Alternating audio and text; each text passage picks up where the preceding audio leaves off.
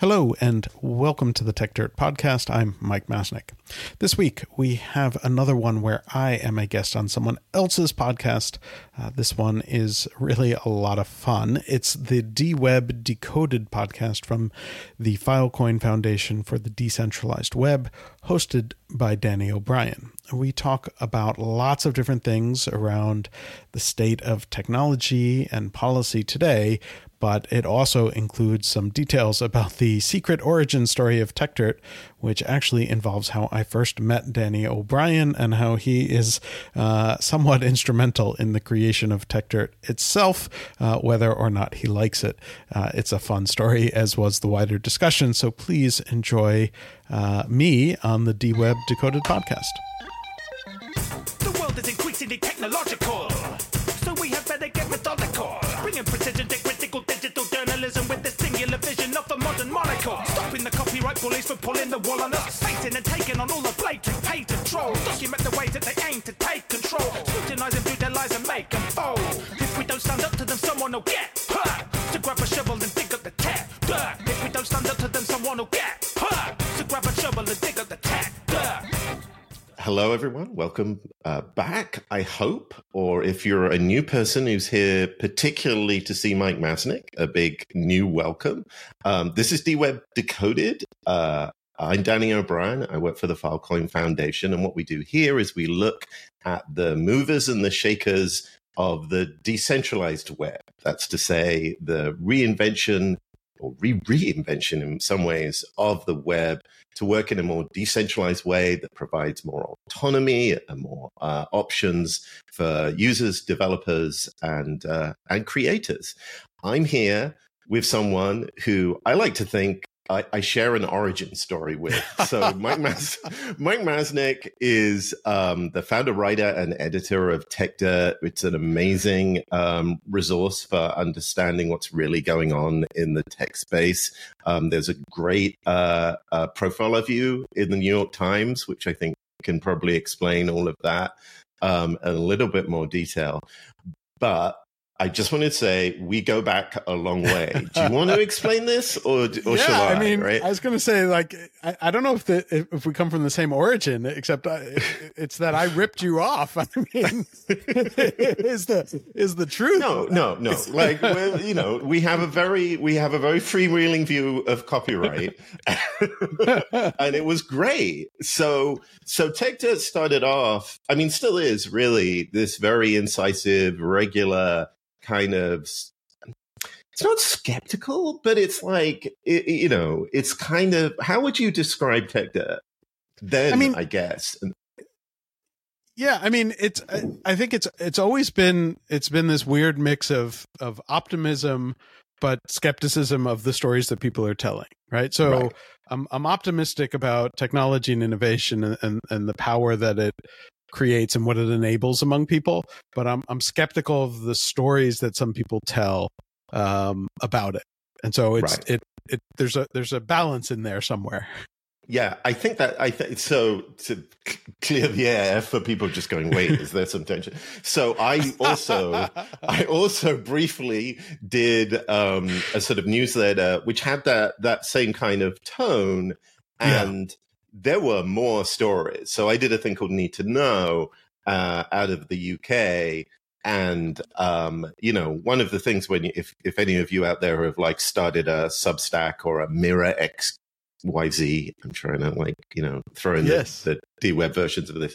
Um, you know, you sit there going, God, is there going to be enough stories? You know, what am I going to write about? and at that particular point, which must have been 1997, you could sit right. and it was like, I mean, to use the one that I think we both probably ripped off, which was suck.com with right. an S. Uh, their um, their uh, catchphrase was uh, uh a Fisher barrel and a smoking gun, yes. right? And that's what it was like. You know, there was so much hype, but people writing the stories didn't really understand the tech and were often being sold a bill of goods. Yes. Um, and at the same time, there were these amazing things going on that I think it was relative. It wasn't that you could see happening, like juggernauts yes. coming down, right? Like the music industry or the yes. news industry were going to be really affected by these things. And um, of course, everything's changed now. uh, I mean, how do you think? So this but, thing. Hold, hold, on, hold on one second. Yeah, yeah, okay, yeah, sure. Let, let, me just finish the the the, the story, mm-hmm. which is that you had need to know, and and which was this newsletter, which was fantastic, and and I believe the archives are still are still up there. They so are. You can still find glorious them. HTTP. Yes. And Right. and somebody had forwarded me uh, an email copy of that just at the time when I was trying to figure out what I was going to do with my life, and I read "Need to Know," and, and I thought this this is it. This is brilliant. The format, the style, the tone, the the sort of sarcasm. Everything about it was exactly what I wanted to do, though I knew I couldn't do it nearly as well as you could. But I decided to just copy it. And so I I started writing what bef- the sort of proto tech dirt was we called it up to date, which was just again a total ripoff of That's Need to right. Know. Right, right, right, right. and and I and, and it looked the same, and it it you know it was it was my very weak attempt to at, at copying you, and I wrote it for I wrote uh, the first like I think it was three or four issues before somebody forwarded it on to you. And then you emailed me, and this was our first contact. And I still remember this, where you said, uh, I, I, can't remember everything that you said, but the, the one line that stuck with me was that the only IP that we believe in is Internet Protocol. So we're absolutely thrilled that you're doing this. Phew. I was like, what would my younger self? I remember, I remember like getting into a hilarious mock fight with Joshua. I hope this is all interesting to people out there. um, but with Joshua Schachter, who Yeah. wrote, um, who built um, uh, Delicious, yes. uh, which is six revolutions back. But Delicious was the thing that was basically one of the very first kind of Web 2.0 sales. He sold it to um, to Yahoo. yes. R.I.P. Therefore, it just disappeared.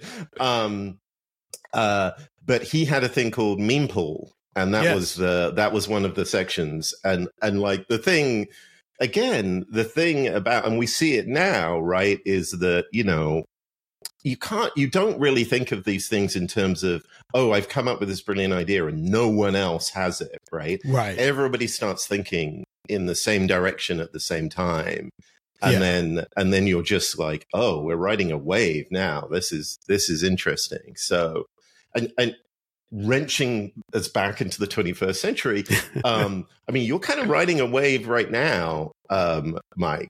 Like for the last couple of years you've gone from sort of this steady drumbeat of description about what's going on to i think kind of being like the social media expert right? Or one of them.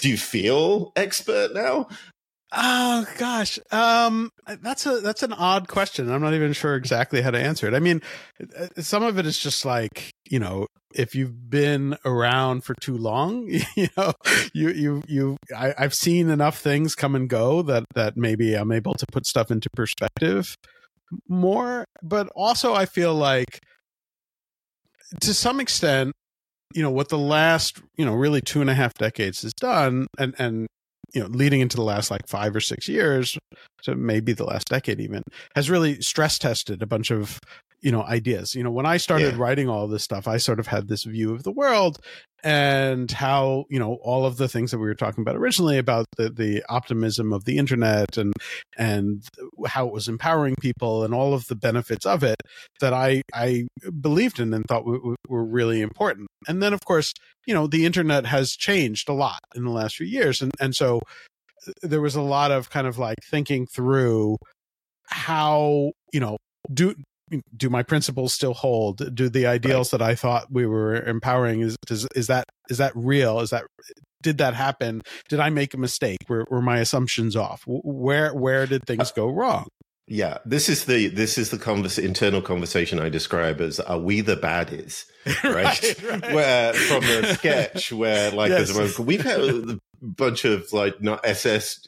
Um, I blank on the comedians, but they're sort of going, Yes. Have skulls on our caps," and I'm going, you know, I felt really strongly that information should be free and everyone should get to talk to one another.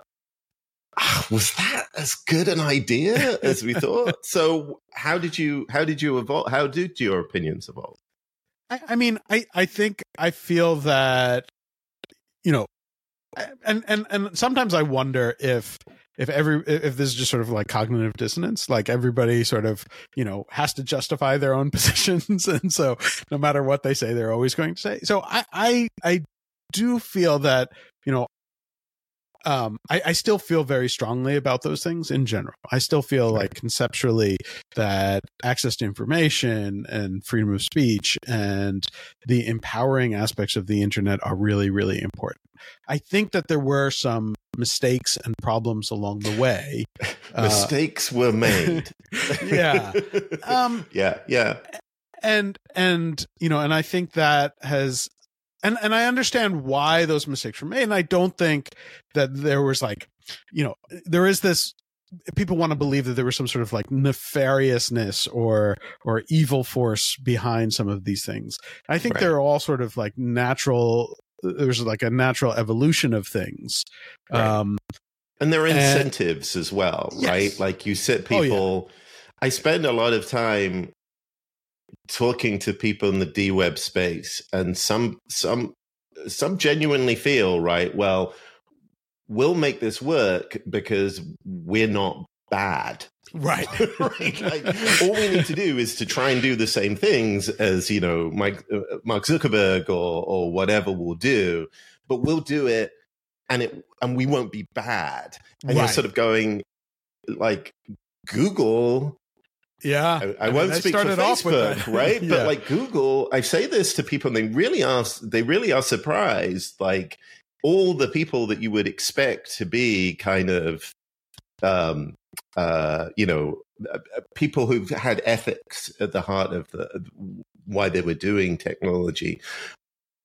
Most of them were in support of a lot of what Google did, and then there's just this question about when did it turn right um rather than oh yeah like big tech has always been um uh kind of in the grips of vc or or, or whatever the kind of manichean version of Yeah. this is yeah um so uh, and i think like part of the reason why looking in you ended up being the person that people came to to analyze what was happening in social media, especially in the last couple of years, was just like social media feels. I mean, it feels like the hotspot where you can kind of tease this apart, right?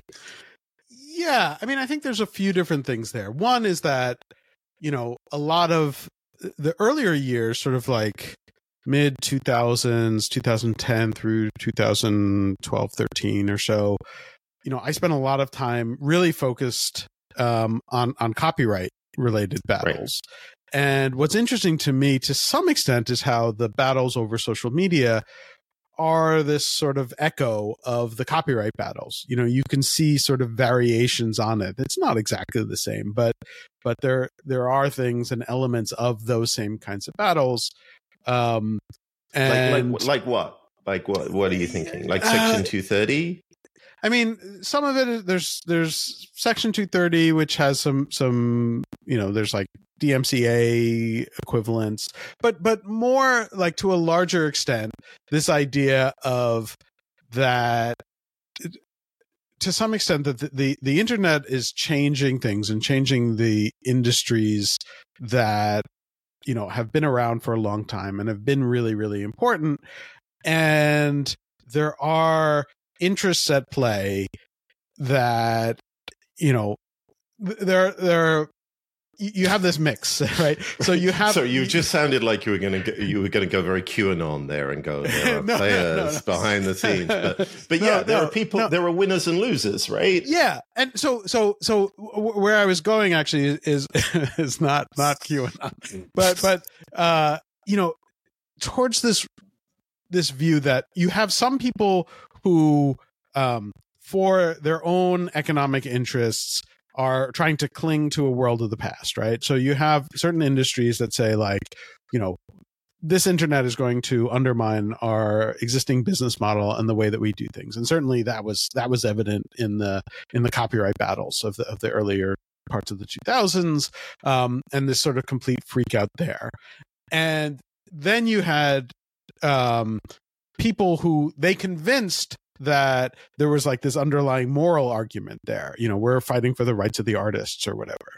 And mm-hmm. so I'm seeing some of that in the discussions and the debates around Section 230 and about social media, where you do have like some legacy industries, and some of that includes like traditional media, um, who who think like you know this is problematic and this is undermining sort of our ability to to be the kind of gatekeeper of truth or whatever. And and, and so they have this sort of generally negative view of the internet.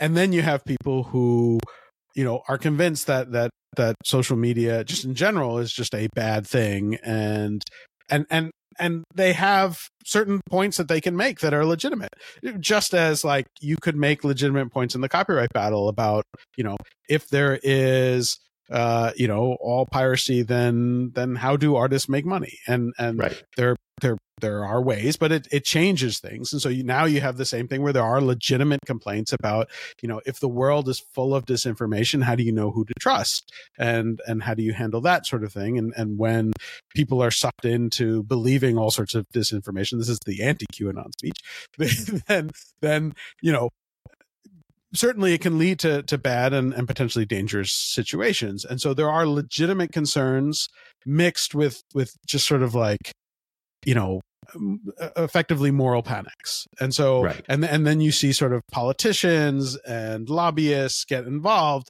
and you know separating out like who is doing this for legitimate reasons versus who is just doing this to protect uh, a sort of you know de- uh, decrepit business model, you know, is is a little bit harder to sort out. And so, right.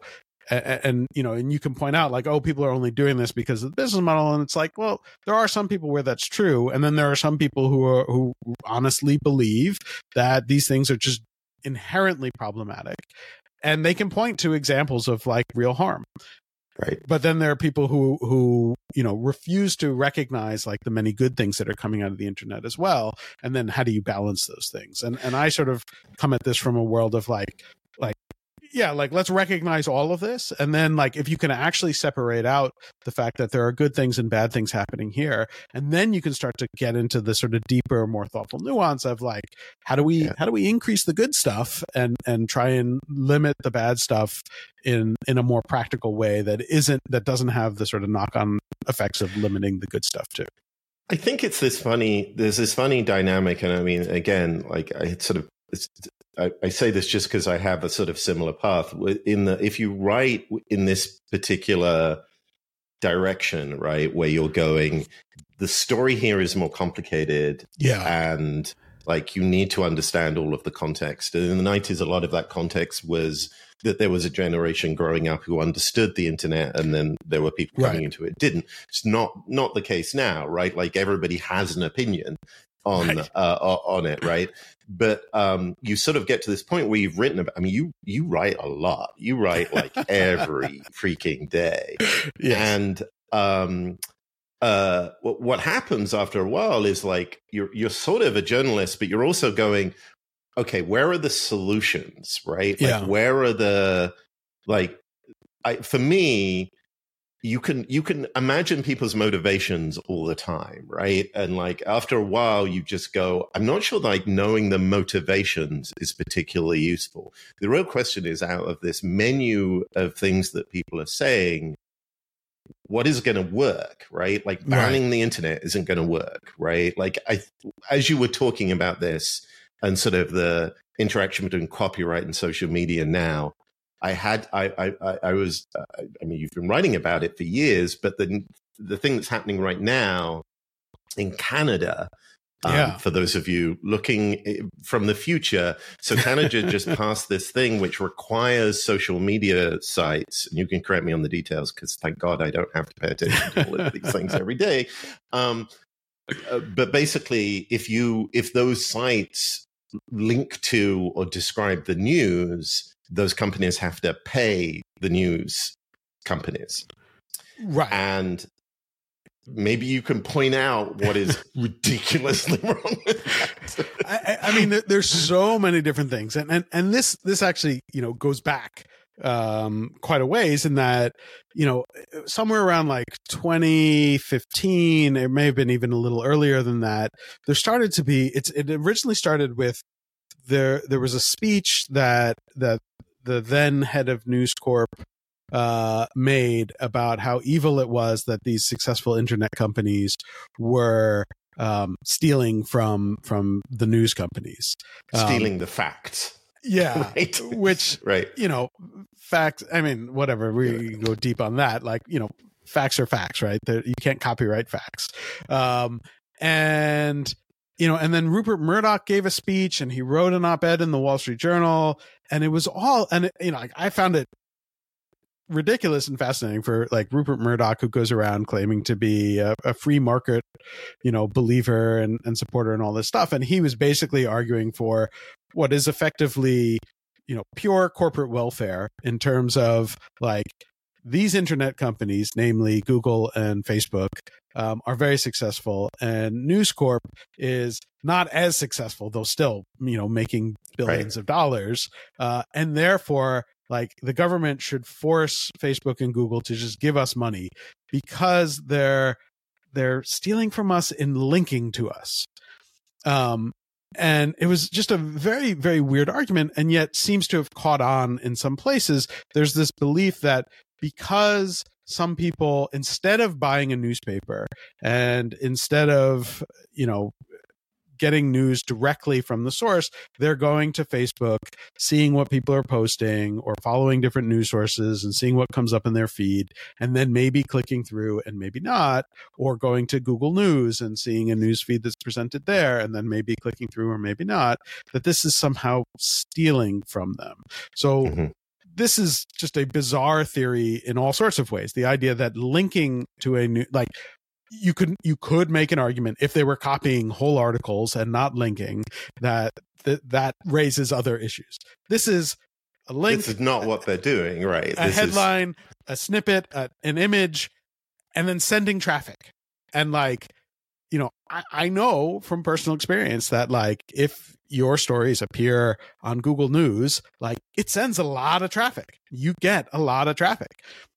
And we also know that like those news organizations like that traffic and want that traffic and they hire search engine uh optimizers to you know seek out that traffic but now they're asking to also be paid for that traffic and so the, the very idea behind it is that to link to someone you would fir- you first need to pay them to send them traffic which is like you know I, I think back to the the days of of uh, again going back to sort of the copyright music space of like payola and and radio where Right. you know the record labels would would pay DJs to play their music and and to make hit songs and it you know and and you know every few years there would be some sort of like legal crackdown on it and they would come up with some new scheme that was effectively the exact same thing whereas you were paying to get music.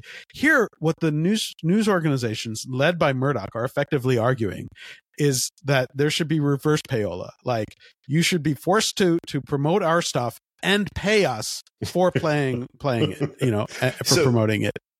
So the thing that I and I think this is again this sort of insight that you you have right um, is first of all you sort of go well this isn't going to work right if Right. you need a subsidy for your new service then you're not changing the new service by just forcing someone to pay but but you know I, if to a certain extent this wealth redistribution between sideways wealth redistribution Right. is a little like, well, I just get guess there's these monopolies up there.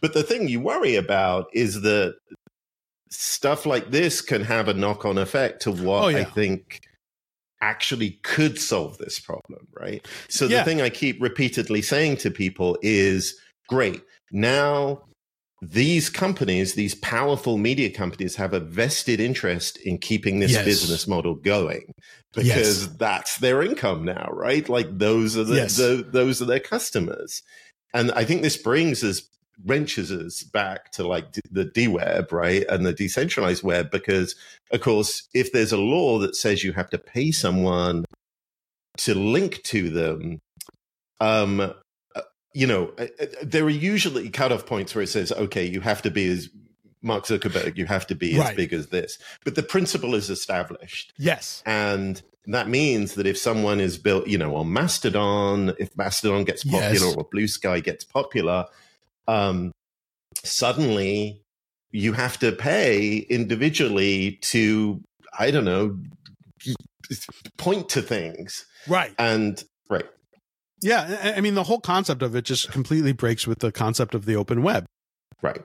because in the open web you can link to anyone that you want you don't need permission you don't need you, you don't need to pay to link to someone and so once you've established that that, that principle is okay you have all of these knock-on effects and, and certainly the ones that you mentioned you know for one it's like will the news organizations still cover you know i mean you know the first the first like law i mean there there were a few different attempts you know uh, uh, uh, belgium passed a law along these lines Spain passed a law along these lines, but the ones that everybody points to is the one in Australia from a few years ago, um, where it was written almost they almost basically wrote in the law like this applies to Facebook and Google and no one else, which is right, you know questionable in its own way. Right. Uh, but but you know then you have this question of like will the news organizations in Australia that are now you know heavily reliant on money from Google and Facebook will they cover those companies critically anymore because if they're able to to to write about them in a way that that you know sinks those companies and and lowers their or value just objectively, right? Yeah. Like I think you know it's suddenly another factor in it. Yeah Um, yeah a- absolutely. And then but then you have the the other question which is what you also brought up which is like other other sites as as sites are up and coming. What you're really doing in setting up this system is almost locking in those those larger companies because again like you know will the news organizations be afraid if something like mastodon becomes more and more popular? I mean right now that's confusing because in theory it, it might become more popular because of facebook because of threads but that's that's like a whole, whole Right, other right. issue. But but you know like will they you know one will they then advocate for that like mastodon has to pay? And then if that you know because it's it's a you know federated system how would that even work? You know but but also like will they try and talk down mastodon because that might hurt their income stream from facebook Right. um you know and, and then the other part of it is that you've just now that you've established that like what's to stop it from that model from just being about news i mean you could see lots of other industries saying that you know well these these more successful more innovative companies need to pay us you know Right. and so you, know who know i mean to some extent you know some of the music and and and tv and movie industries have effectively done that with youtube where they you know really sort of force them into into cutting deals or whatever. Um but you could you could see that anyone else in, in sort of a legacy industry that just says the internet is taking away from my business and therefore these internet companies have to pay us um, for linking to us and th- and, and it just becomes a fight over who has better lobbyists Right. And I think it's all in those situations, it has to be, it's the only, it's the, a deal that you can only really cut if you're in a quasi monopolistic Yes. situation, right? Like it's one big industry negotiating with another big industry. Yes, and and and, and related to that, I don't mean to cut you off, but like No, no, no. The, the, the related to that is that to some extent the government likes that as well because it it gives them more control, right? Right. You know, they're setting up the rules for this. Um, you know, all of these the the the like the Canadian bill and the Australian bill are all written in such ridiculous language because they're just saying all we're doing is forcing people to the negotiating table but there's like you know a gun to their head which is that if they can't negotiate a deal then it goes to like some sort of arbitrator who's just going to pick how much money has to be transferred from one giant monopolist to another giant monopolist. Um and you know and, and just that that setup. I mean you know at the same time that this is happening just in the news space you know like literally as we're speaking uh you know the the the DSA in in Europe is is going into effect. Um and that's another one where you look at the law and there are some some thoughtful bits in there and some parts that are good but there are lots of parts of of the dsa that are built under the belief that the structure of the internet that we have today which is mainly a few giant giant companies um, which you know in, in, the the terminology of the the dsa are the the vlops the very large uh uh god what how am i blanking on what the the o is? Uh, very large something organized. providers online, okay. online, online, online, providers, right, right, Yeah, very large online. I remember providers. them calling them gatekeepers for a while, and so, I was like, so that's that's pretty that's the other nose, one. That's but, the, yeah. the the DMA, which is the the Digital oh, right. Markets Act. They still refer to them as gatekeepers. So that has a has a categorization of gatekeepers. The DSA, which is Digital Services Act, has this VLOPS, which um, a friend of mine refers to like a, like in the Princess Bride of uh, rodents of unusual size. you know, it's like these these companies that are very large that that ha- have all these rules associated with them. But if you look at the sort of the setup of the DSA, it's built on this belief that there couldn't be small independent players.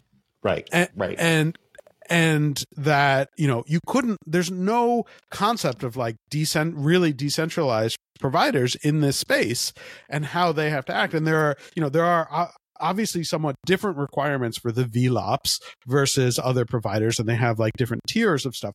But there are a lot of conditions that apply to anyone who is hosting any third party speech which means your federated uh you know uh, mastodon instances that you know if they have like 10 people or whatever you still have all of these requirements that no one could meet like eh, right. you know and, and it's it's almost funny to me because like at the same time the eu has been kind of encouraging like things like mastodon and they like the they know, have a Mastodon instance. They right? have their There's own Mastodon EU, instance. Yeah, yeah, yeah. And, and I fully expect that it will not comply with the DSA requirements in the same way that like both the EU Commission and the EU Parliament both were hit with uh, claims of violating the GDPR when that came right. into effect.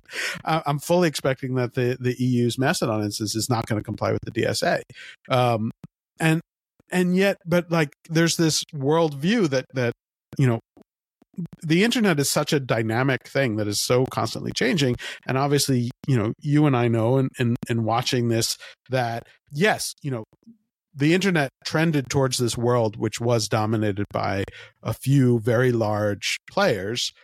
But there are still many of us who remember that it wasn't always that way and it doesn't have to be that way. And we're seeing all of these attempts from many people, some of whom grew up with it like we did, and some of whom just sort of, you know, are, are finding out now that they can, they can build a, a you know, a world that isn't controlled by those large players. And yet all of the regulations are built around this idea that the world could never go back to that. And, and, and that, that seems very problematic.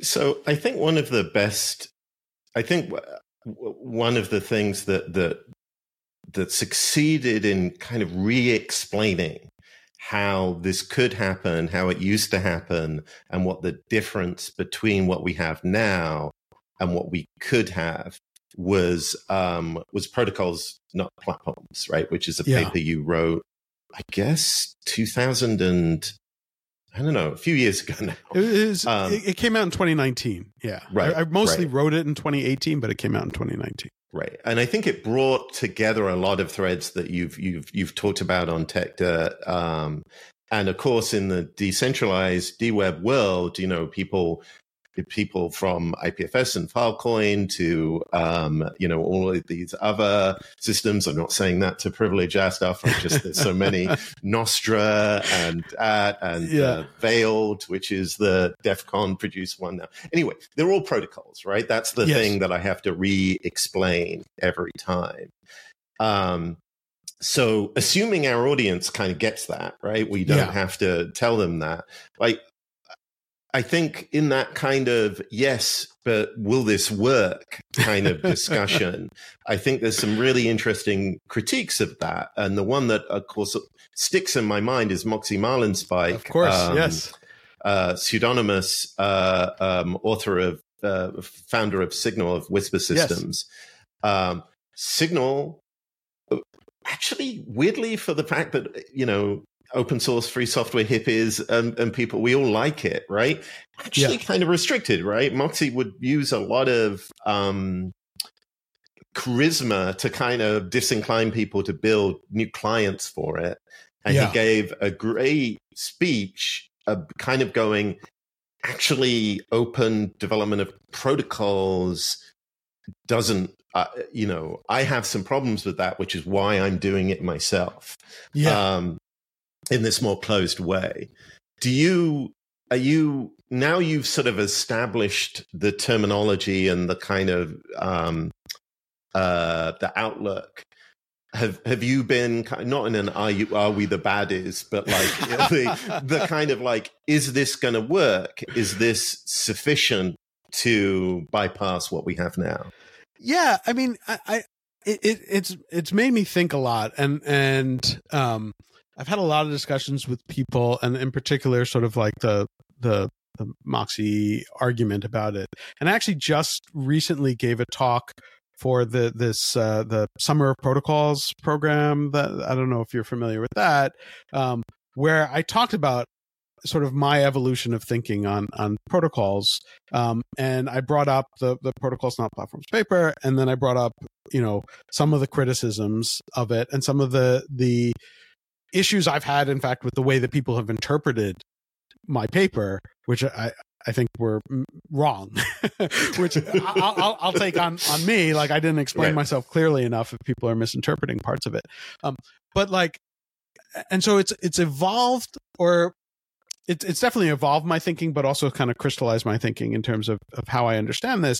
And it actually a lot of that thinking went into the paper that that that I wrote for for you guys um uh, more recently i don't know if i'm jumping ahead here but like No, no, no, no, no. This is, can be a big reveal, right? Like, um, uh, uh, uh, but yeah, but um where i'm sort of mentally building out a framework and recognizing that you know when you're talking about incentives and structure that it helps to have kind of a framework for what things make sense to have in a protocol and what things it makes sense to not have to be built on the protocol is is basically the way I think about it.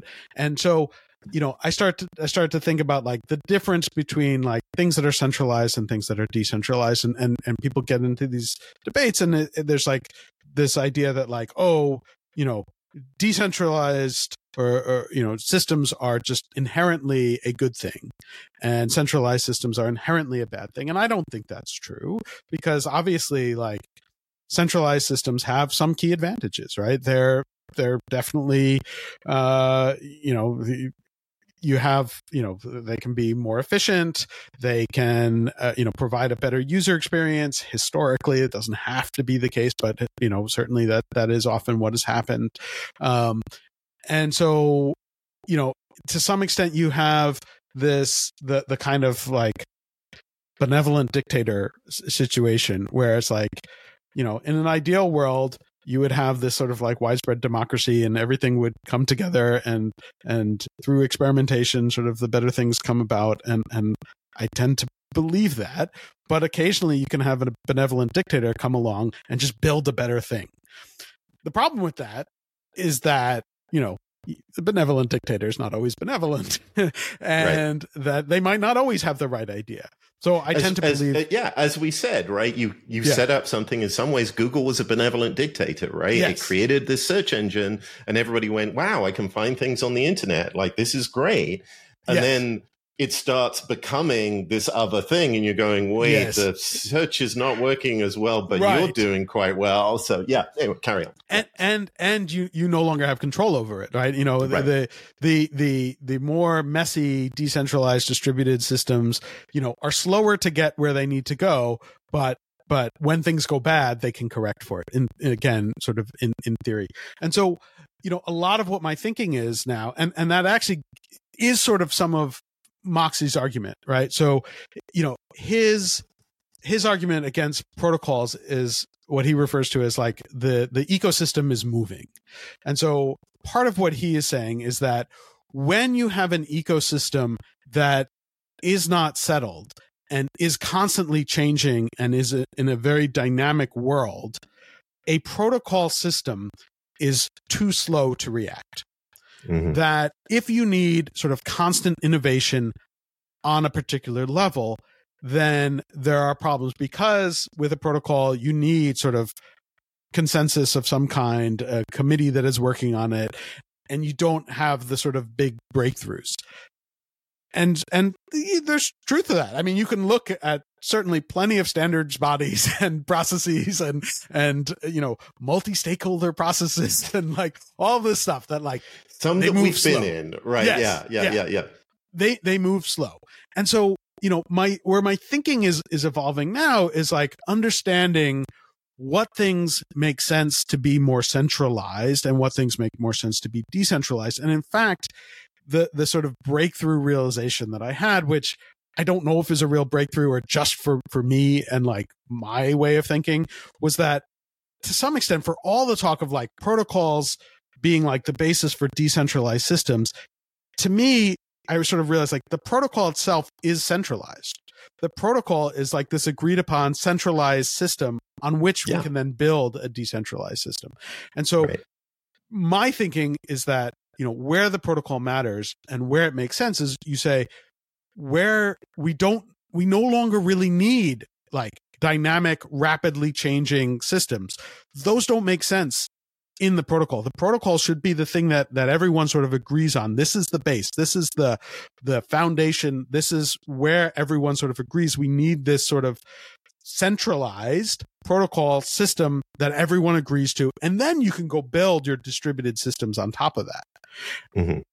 And so in that way I don't think I'm disagreeing with with Moxie. I'm just you know looking Trying at to which them. which parts which parts should be a protocol which parts should be decentralized and i don't know if i fully agree that like you know uh that that you couldn't build signal in that way like i think the the sort of core underlying aspects of what goes into signal could certainly be a protocol that then anyone else could build on so you know i do have some criticisms of of where he's going Yeah, but like yeah. Yeah, but- but- it but- has, right? I mean, it's you know, WhatsApp uses it. I, I'm Yes. playing around with Beeper, which is And this so very I. interesting, I which uh, absolutely which is love beeper yeah which is just for those know is like a, a thing, a, a commercial offering um, that kind of brings together all your messaging systems. So it has Yes. to act like a, a signal client. So Yes. it's kind of, you know, I mean, Moxie's moved on, but it's sort of like, okay, I'm I'm going to break this this rule, this sort of um, thing. Yeah, interesting. and So- and so yeah go ahead Um, yeah, so I should I feel obliged to mention because we we we premed it that that yeah we actually grabbed you to edit um a collection of these Yes. extended thoughts because we were like oh people are still thinking and yet people haven't um uh brought together uh more thinking it's going to be called I think the D Web Digest um I'm not sure when it's shipping. It's soon. It'll be exciting, Yes. and people should look out for it and follow um, the Filecoin accounts uh, everywhere they they have it. The Filecoin Foundation accounts, but um, but yeah, there's a great piece by by you. There's a piece by me, um, and there's, There's a piece a- by a- some, a- a fantastic piece by you, by the way, which which I have been telling many people to look out for when it comes out because I kind of feel like we have to. We already should do a second edition because, uh, again, like people ask you to crystallize these things, and then you write it, and then it Yeah. starts you thinking about the next thing. yeah, Um, and I think um, I think it's good that that that that. It's a work in progress, right? Yes. It's fascinating talking to you about like centralization and decentralized because during the day job right now, um, the Filecoin network is actually going through like a set of decisions about this. And one of the questions is that that the people are arguing about is like, to what degree should this be decentralized? And Right. of course, part of the challenge is how do we decide? Right. like, do we decide in a centralized way? Do we? De- how do we? You know, who decides how the decision process should happen? And um, uh, I won't. Again, I won't spoil anything. You'll you'll see some posts if you're interested in our uh, our own ecosystem, right? But it's definitely something. I mean, you see it with um, Activity Pub, Yes. and and you know people are trying to work out. So I- mean, we could talk for hours, but we only have one. um, I guess the my my we should talk about like the predictions of what's happening um, Yeah. now. So we're now sufficiently out of the Elon apocalypse of Twitter, which definitely made people look at decentralized solutions, and Yeah. you were pretty you were a pretty key commentator and analyzer of that. um, how do you think it's playing out? Like, where do you think what are, where do you think we're going at this point? It seems like a little bit of a I wouldn't say ceasefire. Again, for those of you in the future, Donald Trump just did his first tweet yesterday um, of his mugshot. So is that going to turn Twitter into? I don't know. I, you're the Yeah. it's, it's gosh. Uh, I try not to predict the future very much, uh, but you know, it's it's interesting. Um, so uh, I'm going to go backwards a little bit to get to where I think things are going and sort of what I'm thinking about now, which is that so in the years after I wrote the Protocols Not Platforms paper, I would hear from people probably once or twice a month saying, "Hey, I'm building exactly what you said." Um, Right. and it was just like over and over again and many of them were not you know uh and some of them that were didn't have any path to getting any users and so you know there's this the you know one of the arguments that i kept going through with people was like well well how do you get users and i sort of you know i saw two potential paths to that and neither of which were all that appealing um, one was that a big company would recognize that this actually made their own lives easier, um, even though it was giving up control, a significant amount of control. But you know, I you know, sort of, I was hoping they would recognize that they were getting beat up uh, repeatedly by governments and media and everyone all around the world because of that control. And if they were able Right. to give up some of that control, it might actually ease their lives. which I Um, think is like blue. Sk- Really, kind Yes. of. People go. people ask me, why is Jack Dorsey doing Bluesky when he has Twitter? As going because running Twitter is a nightmare, and like Yes. running Bluesky means that people will be able to do this, and he wouldn't have to like be hated by everyone. But he, he found his own solution to that by finding Yes. someone else who would they would hate more. Um, anyway, Yes. sorry, car- carry on. No, no, but that's exactly it, right? So, like, part of the the protocols not not platforms paper was was really an attempt to convince the large companies to to do that and to invest in that, and and it worked in the case of Jack Dorsey, right? I mean, he he cited that paper as one of the one of the reasons why he decided to to go forward with with Bluesky, and I'd had conversations with other companies as well because I figured those companies could bring the users and that solves the sort of user situation. The other example was that somebody built something that was just inherently better in some fundamental way. You, you're Mhm. not going to bring the users just by creating the same thing, uh, unless some sort of cataclysmic situation happens with one of the existing players, or you have to build something that is just inherently better. And so I was at a conference at Columbia University um, in October of 2022, so a year ago, effectively. Um, and there was somebody giving a presentation which very nicely cited my paper, um, saying, like, you know, believing in decentralized systems and protocols over platforms. And they had this chart that I can only describe as sort of the the underpants gnome chart of of this question which you know this, this sort of south park reference of like steel underpants uh Question step mark. two question mark question mark question mark step three profit you know Right. the, the question marks are important and so they had this chart that was basically like you know centralized systems up here decentralized systems beneath it and there's a line there is an event that causes people on the centralized systems to drop off and the people on this the decentralized systems to rise up and i raised my hand i'm in the audience and they're citing my paper which again very nice and i just said that question mark you know the, what, what what is What- what is that catalyzing event like that's the big question. That's everything. You can't just say like there is some catalyzing event. That day, that very day at that conference, you know, it wasn't during that session, but I I can't remember. I think it was right Yeah. after that session was the announcement that Elon Musk was was you know ending the lawsuit and actually going to buy Twitter. And so suddenly everybody at the conference was talking about that. I didn't realize that was the catalyzing event. Right. Like right. that that single event, you know, has just completely in in many ways rejuvenated the idea of more decentralized systems. And yes, like Twitter or X or whatever, I, I refer to it as X Twitter because that, that seems to make That- the most sense correct. to me. Yeah. uh, you know, it's still going and it will be a going concern for a very, very long time. And I, you know, and it might, you know, muddle along, but a lot of people have have left and a lot of people are exploring new ideas. And so you had like a massive growth on Mastodon, which may have leveled off, but uh, you know, every every so often you, you get these hits.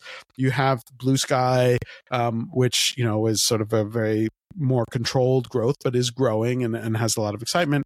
You have a couple other platforms as well. And then you have sort of Meta and Threads, which I'm not exactly sure where you fit that into the ecosystem because, right. Because big, big, big. I mean, it's Meta's Twitter play, but it's also going to be using, they say, um, Activity Pub, which is the Yes. standard that underlies underlies Mastodon, Yes. right? So, yeah. Yeah, and and there are people who insist they'll never actually make the connection, and there are a lot of complications with them actually, you know, connecting to to the rest of the Fediverse and the Activity Pub world.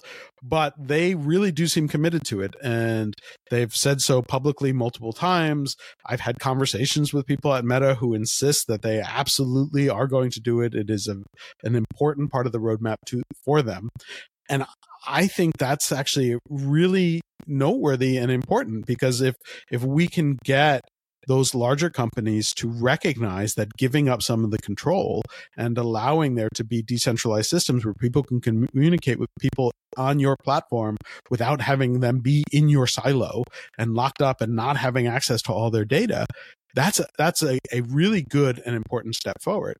And so right now we're in that sort of you know fuzzy period where who knows who's going to win. And lots of people can make predictions about this is going to win or this is going to make the most sense. But the thing that's exciting to me and really encouraging to me is that we're getting the experimentation which you know including the users which wasn't happening uh, certainly not at the scale that was necessary to make a difference beforehand. And now suddenly like people are actively looking for alternatives and they're open to new ideas and they're open to new approaches. And so that excites me and they're they're I think that they're kind of voting with their feet rather Yes. than kind of just having to make do with what things are. Like no, you know, you go into different places and people are going, "Oh, I don't like this about this," and you're going, "Okay, this is interesting because clearly, like." You know, there's some flexibility here, right? Like each group Yes. is going, oh, well, maybe we will need to do this because, yeah and And- um, yeah, yeah. I mean i think i think it's it's really fascinating where you have these discussions and you have you know and and and you'd mentioned Nostr before too which i'll, I'll throw in uh, also is like a really interesting platform that i think has some limitations but is has been really fun to watch at least in my case sort of seeing how how people are using it and and sort of the development that's going on there.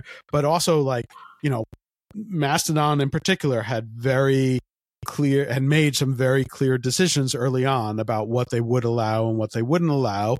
And you could understand the reasoning behind them but also i think a lot of that frustrated users and and people.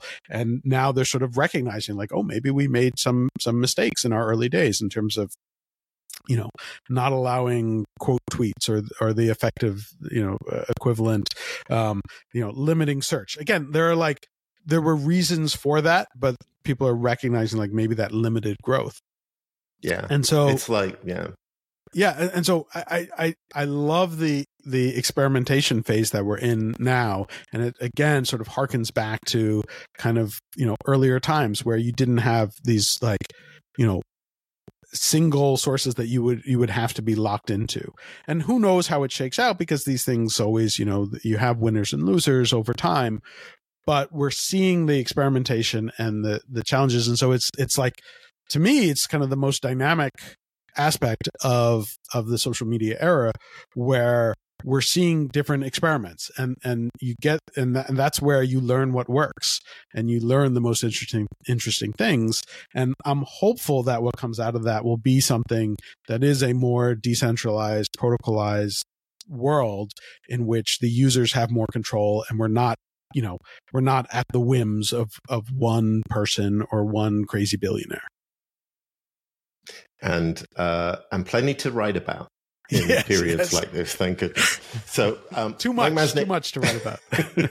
thank you so much, Mike Masnick. Um, uh, you probably already follow and subscribe to Mike's um, uh, work and his uh, his colleagues at Techdirt. If you don't, you absolutely should, and you should uh, follow and subscribe. His also his uh, excellent podcast.